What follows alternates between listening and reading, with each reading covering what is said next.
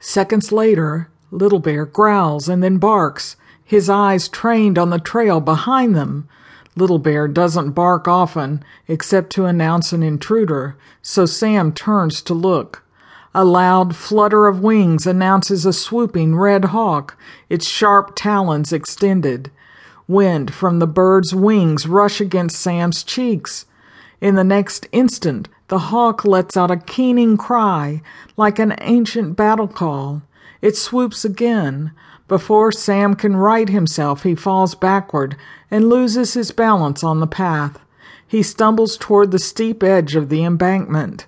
Meanwhile, Little Bear barks wildly, grabbing Sam's pants with his teeth. For several long, slow seconds, Sam clutches midair for something to hold on to, but he is too far off center. Sam goes over the edge and lands with a loud thud on his back, the breath knocked out of him. His body quickly becomes a sled. He careens, feet first, down the mountain like an avalanche. The forest blurs past him. A voice, he can't decide if it is outside or inside him, tells him to dig in his heels. Sam obeys. He thrusts his hiking boots into the earth and slows his descent. A cloud of dirt and pebbles travels with him. Trees blur past, then several large boulders. Sam hears a long, desperate scream and realizes it is his own. The stream, no longer in the distance, churns white water below him. Seconds before colliding with a large oak on the bank of the stream, Sam grabs onto the branch of a mountain laurel bush. He clings to safety and finally comes to a halt. Waiting for the spinning to stop, Sam holds his head and sputters grit from his mouth.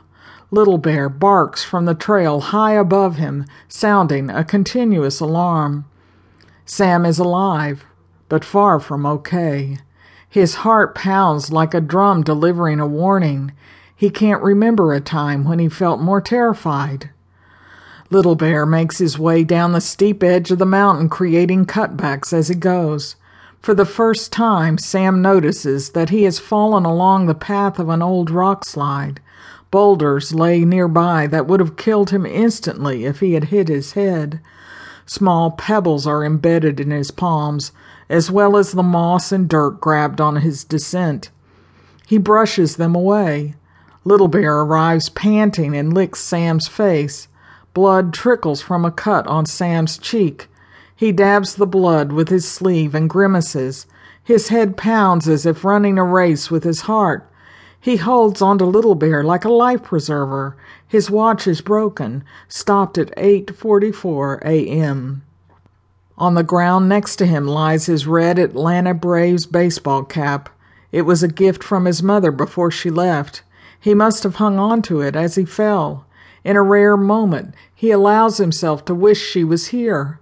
He could use a mom right now, but life doesn't always give him what he needs.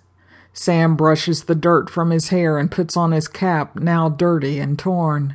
His breathing returns to normal, although his hands haven't stopped shaking. I thought that was the end of me, Sam says to Little Bear.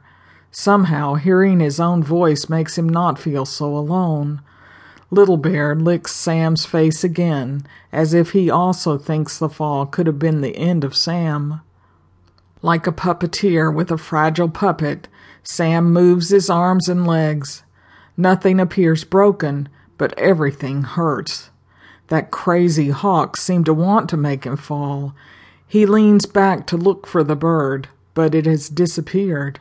He will ask grandmother if she's ever known a hawk to attack people, it followed him most of the morning, which is unusual in itself. To the Cherokee, birds are thought to be the messengers between the living and the dead. If this is true, what are the ancestors trying to teach him? How to die at a young age? Yet now that he thinks about it, didn't the last two days foretell that something big was about to happen?